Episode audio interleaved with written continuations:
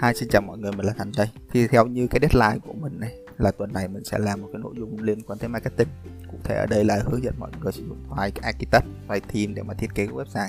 Nhưng mà cái thiết bị quay của mình đã bị hư, mình phải thay cái nội dung đó bằng một nội dung khác. Vì thế nội dung hôm nay nó chẳng liên quan gì tới marketing, nó cũng không có liên quan gì tới phát triển bản thân hôm nay sẽ một nội dung mà nó liên quan tới mình nhiều hơn một cái podcast nói về bản thân nhiều hơn là và chủ đề này cũng chủ đề mình suy nghĩ rất là lâu đầu tiên mình sẽ giới thiệu về bản thân mình một chút để các bạn có niềm tin là những thứ mình nói ra nó có tính à, thẩm quyền này. Mình à, hồi nhỏ mình ước mơ mình làm khoa học, thần tượng của mình là Marie Curie với Einstein. Xong cái lớn lên, mình học ngành khoa học, cụ thể đây là mình học là trường đại học khoa học tự nhiên. Mình học vào vật lý, mình vào chuyên ngành là vật lý thuyết. Mặc dù là thời điểm hiện tại mình không có tiếp xúc nhiều với cái ngành khoa học ấy, nhưng mà với 4 năm học, đại học của tuổi thanh xuân tiếp xúc với nhiều cuốn sách liên quan tới khoa học, thì mình hiểu được các phương pháp luận của ngành khoa học vì thế mình nghĩ là mình có đủ cái kiến thức để mà bàn về cái chủ đề này. Đầu tiên thì mình à, có một vài cái miễn trừ trách nhiệm. Cái thứ nhất đó chính là mình sẽ không bàn về những thứ không thuộc cái phạm trù khoa học và ngụy khoa học. À, ví dụ như tôn giáo này chuyện cổ tích sự thi văn học mấy cái thứ đó chẳng có liên quan cho má gì tới khoa học nguyên khoa học hết. Nên mình sẽ không bàn về những thứ đấy. À, mình sẽ bàn về khoa học và ngụy khoa học thôi. Thì khoa học là những cái thứ đã được kiểm chứng rồi còn ngụy khoa học là những cái thứ nó dựa trên khoa học.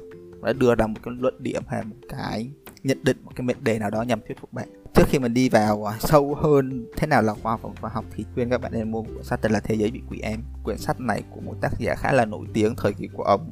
Một nhà khoa học cũng khá là lỗi lạc, nhà thiên văn học, cố vấn khoa học cho tổng thống mỹ. Và cuốn thế giới bị quỷ ám là một trong những cuốn sách nổi tiếng nhất của ông. Mình đọc cuốn sách này hồi mình năm tư đại học ấy và là cũng lần đầu tiên mình tiếp xúc với khái niệm ngụy khoa học. Bây giờ bạn đã mua sách về, bạn đọc rồi á. À sách này quên mình chợt nhớ là quyển sách này nó không còn tái bản nữa. Mọi người muốn đọc thì mọi người vào website của mình đấy mình để đường link website ở ở trong phần mô tả của cái podcast này, mọi người vào đó đào quyển sách này về. Đầu tiên mình nói về khoa học trước đi. Có một vài người nói là khoa học nó chỉ chiếm khoảng 8 năm phần trăm gì kiến thức của thế giới, nó không giải thích được hết tất cả mọi việc ấy. Mình đồng ý với các bạn là kiến thức khoa học nó chỉ giải thích được 5 phần trăm của toàn bộ sự kiện trên thế giới con số 5% này mình không biết ở đâu ra nhỉ? nhưng mình cứ cho ra 5% đi. Nhưng mà nó là kiến thức hiệu quả. Một trong những bằng chứng của nó mình lấy trong lĩnh vực y học. Đây là tuổi thọ trung bình của loài người từ khi các ngành khoa học. Sau thời kỳ của Galileo, đồ các kiểu khoa học được hình thành thì tuổi thọ trung bình của loài người tăng liên tục. Trước Galileo, chắc tuổi thọ trung bình của loài người lên quan khoảng tầm à, 40 tuổi 50 tuổi là cao nhưng mà từ khi thời kỳ khoa học được phát triển nền y học phát triển thì hiện tại tuổi thọ trung bình của một cái đất nước nhỏ nhoi như Việt Nam cũng đã 70 tuổi. Mặc dù nó không giải thích được hết tất cả các sự kiện của tự nhiên, nhưng nó là phương pháp hiệu quả nhất thời điểm hiện tại con người có để mà giải quyết các vấn đề của loài người. Mình sẽ nói về cái nền tảng luận cơ bản nhất của khoa học. Khoa học nó được xây dựng trên nền tảng của sự nghi ngờ, hoài nghi. Cái thứ hai là nó được xây dựng trên à, nền tảng của toán học, các tư duy logic và thứ ba là nó xây dựng trên nền tảng của những cái mô hình có khả năng kiểm nghiệm được. Hoài nghi là sao? Hoài nghi tức là nó không tin tư gì hết. Nếu ai đó nói với bạn một mệnh đề thì câu đầu tiên của họ sẽ là tôi không tin thứ hai là khi mà ai đó nói với bạn một cái lý thuyết nào đấy thì người ta sẽ bắt đầu là cái này có công thức không? Được gọi là mô hình hóa. Bạn phải mô hình hóa nó diện toán học.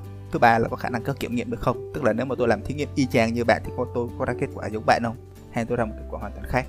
Đó là cái nền tảng tư duy của một người làm khoa học. Còn nền tảng tư duy của một người không làm khoa học mà cụ thể đây là người làm ngụy khoa học hoặc giả khoa học á, thì họ sẽ tự nhận bản thân mình là người làm khoa học. Chẳng ai phong cho họ cả, họ tự bạn nhận bản thân mình là người làm khoa học. Họ đưa ra những cái lý thuyết cực kỳ khó kiểm chứng và họ cũng không đưa ra một cái mô hình công thức toán học cụ thể để mà mình có thể đi kiểm chứng.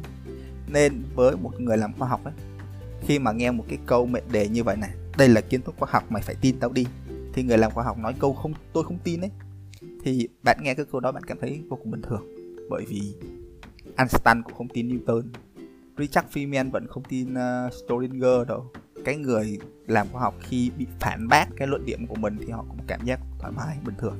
Nhưng mà người làm ngụy khoa học á khi mà đưa ra để đây là ý kiến khoa học này mày nên nghe tao đi. Mà bạn nói tôi không tin thì họ sẽ xứng cổ để họ cãi nhau lại với bạn. Đó là khác nhau cơ bản về cái nền tảng phương pháp luận của hai cái mô hình đấy. Bởi vì cái sự khác nhau cơ bản này á, thì quy trình của một cái lý thuyết khoa học nó khó hơn rất là nhiều. Quy trình cụ thể nó sẽ như sau. Đầu tiên là người ta sẽ đưa ra một cái giả thuyết, xong người ta mô hình hóa cái giả thuyết đó dưới dạng toán học. Thứ hai là người ta kiểm nghiệm nó, tức là làm cái thí nghiệm lại những cái mô hình đó. Họ sẽ tìm ra các phương án làm sao để làm thí nghiệm được. Và họ thí nghiệm cái mô hình này. Còn người học thì không làm thế. Họ đưa ra cái giả thuyết xong họ kết luận luôn. Một vài ông nào đó ông không không nhìn thấy cái đường chân trời, họ kêu trái đất là hình phẳng thôi, họ kiểu, họ đưa ra một cái lý thuyết, họ kết luận luôn. Họ không có đi, họ không đi qua cái mô hình mô hình hóa, công thức hóa nữa, và cũng không có kiểm nghiệm lại. Họ không có định lượng những cái lý thuyết của họ. Mặc dù mũi khoa học nó khá là độc hại, nhưng mà mọi người tin vào nó nhiều câu hỏi là tại sao người ta lại tin học nhiều đến như vậy?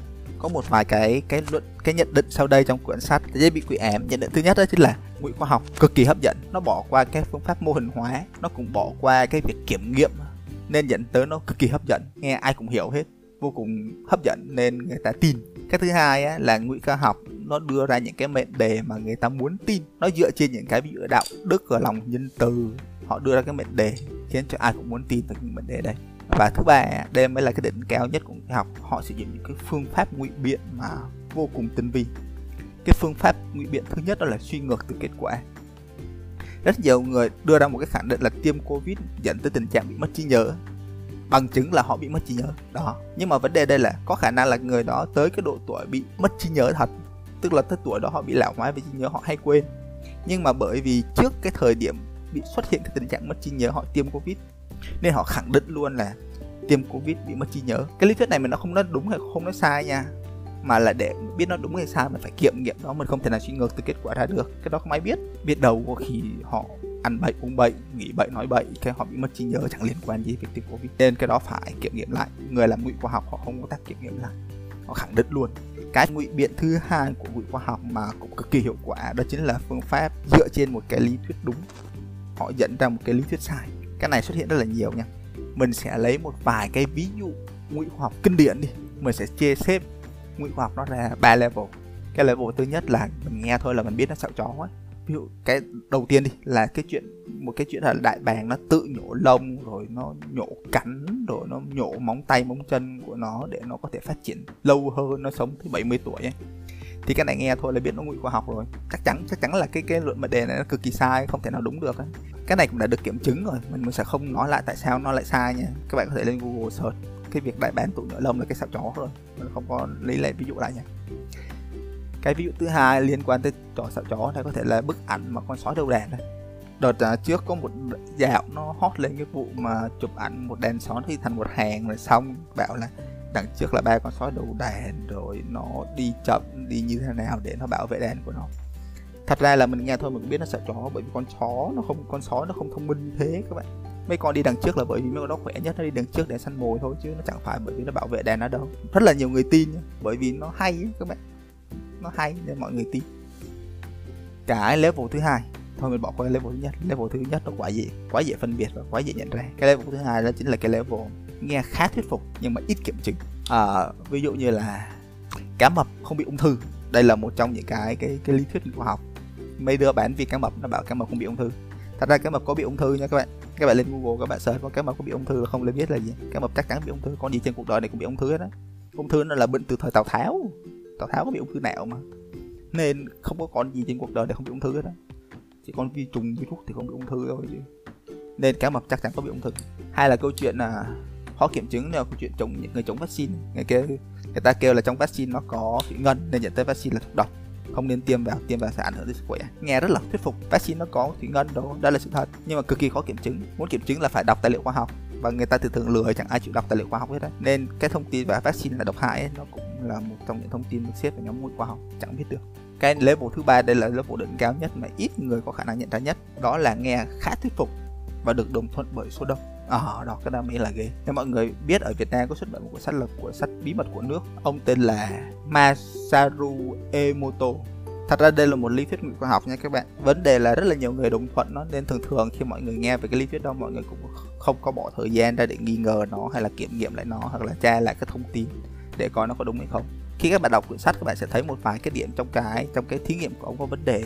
Thứ nhất là ông bảo ông thí nghiệm trên một ngàn mẫu, nhưng mà khi mà chụp ảnh mà in cho trong sách nó có năm sáu mẫu à. Vậy còn 900 mẫu 995 mẫu còn lại, hình ảnh sợ không đưa cho mình coi, nó là thiếu tính chuyên nghiệp. Cái thứ hai là cái thí nghiệm của ông nó không có đạt tiêu chuẩn.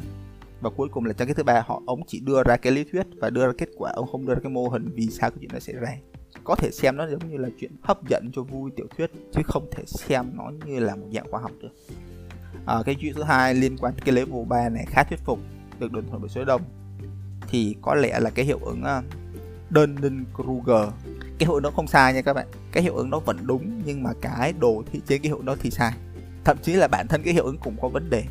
Mình đồng ý là kiểm nghiệm cái hiệu ứng này mô hình hóa cái hiệu ứng này đều là những người làm khoa học và cách làm họ cực kỳ chỉnh chu đúng theo tinh thần của một người làm khoa học. Nhưng mà cái hiệu ứng này có vấn đề bởi vì cái cách thí nghiệm nó bỏ qua môi trường mình đọc hai quyển sách. Cuốn thứ nhất đó chính là kinh tế học hài hước. Cuốn thứ hai đó chính là cuốn David and Goliath của Malcolm Gladwell thật ra là một cái người họ có, họ nhận định họ giỏi hơn người khác hay không, nó không phụ thuộc vào cái việc là họ tin họ không, mà họ phụ thuộc vào cái môi trường. Một đứa cực giỏi giỏi siêu phàm ở xung quanh những cái đứa môi trường vô cùng giỏi thì nó vẫn nhận nó là một đứa cùi bắp nên không có khái niệm, nó nghĩ là một thằng giỏi, một thằng cùi bắp thì nghĩ nó giỏi đâu. Xung quanh cái thùng rộng đó đó là siêu nhân không thì nó không bao giờ được kêu to hết nên trong cái thí nghiệm của cái hiệu ứng đơn trên Google, nó gần như nó thiếu cái một yếu tố môi trường. Và đặc biệt là cái cái đồ thị được vẽ lại cái chữa cái hiệu ứng đó đấy, nó cũng gặp vấn đề. Bởi vì nếu bạn có thể tra cụ tài liệu gốc, ông vẽ ra bốn cái bốn cái đồ thị khác nhau, chứ không vẽ ra một cái đồ thị liên kết bốn cái lại với nhau. Không biết ai nghĩ ra được cái trò đó, buồn cười thật chứ. Nên bản chất cái lý thuyết có vấn đề, cái cách làm thí nghiệm có vấn đề, dẫn tới là cái mô hình cái mô hình được vẽ lại nó cũng có vẻ có vấn đề. Và cái thằng lấy bốn cái mô hình nó cộng lại với nhau ra, ra cái biểu đồ mà xong up lên trên mạng ai cũng đọc đó mà thấy nó cũng có vấn đề luôn. Nên mặc dù là thí nghiệm rất là khoa học nhưng mình vẫn xếp đây là nhóm là nhóm ngụy khoa học. Tức là nghe khá thuyết phục được mọi người đồng thuận nhưng mà mình vẫn xếp nó nhóm ngụy khoa học. Rất là khó tin. Ok chúng ta đã biết được uh, khoa học là gì ngụy khoa học là gì các phương pháp ngụy biện của họ. Một vài ví dụ cho các bạn biết ngụy khoa học kinh điển ấy. thì tiếp theo chúng ta sẽ đi tới phần quan trọng đó chính là thái độ của chúng ta trước những tin tức ngụy khoa học này nên như thế nào. Hồi xưa lúc mà mình còn là sinh viên đại học học tự nhiên thì có lẽ như thái độ của mình khá là gay gắt. Nhưng mà khi mà mình uh, đi làm làm marketing rồi đi bán hàng online mình làm marketing đó, mình chạy quảng cáo mình lừa người mà các bạn đang đưa ra những thông tin khoa học không? Thì mình nhận thấy điều này này. À, cái việc tin hay không tin một cái lý thuyết khoa học ấy ngay cả khi bạn biết nó là người khoa học nó còn phụ thuộc nhiều vào bạn nữa cơ. Đầu tiên chúng ta nên có thái độ nghi ngờ với mọi tin tức mà chúng ta nhận được. Thứ hai đó chính là việc tin hay không tin cái tin tức đó nó phụ thuộc vào cái lợi ích của bạn. Bản chất ngành vật lý vật lý lý thuyết nó vẫn dùng các kiến thức toán học chưa được kiểm chứng, chưa được chứng minh để mà nó vận dụng và nó vẫn ra kết quả đúng. Thậm chí trong ngành tâm lý học tâm lý học của Kant phân tâm học, thôi miên NLP nó đều là ngụy khoa học hết. Nhưng mà nó vẫn ra được kết quả mà người ta hằng mong đợi. Nên trong cuộc sống đôi khi chúng ta lừa lừa chính bản thân mình cũng chẳng sao. Nhưng mà vấn đề nằm ở chỗ là bạn biết là bạn lừa bản thân mình. Tức là bạn luôn tỉnh thức ngay cả khi bạn biết là cái thứ đó nó không phải là khoa học bởi vì uh, như một người đã từng nói khoa học nó chỉ chiếm khoảng tầm 5% để giải thích các vấn đề của xã hội. 95% còn lại nó có khả năng không hiệu quả bằng khoa học. Nhưng mà lúc đó bạn cần thì bạn cứ dùng thôi. Vậy nha bye bye mọi người mình là thành đây.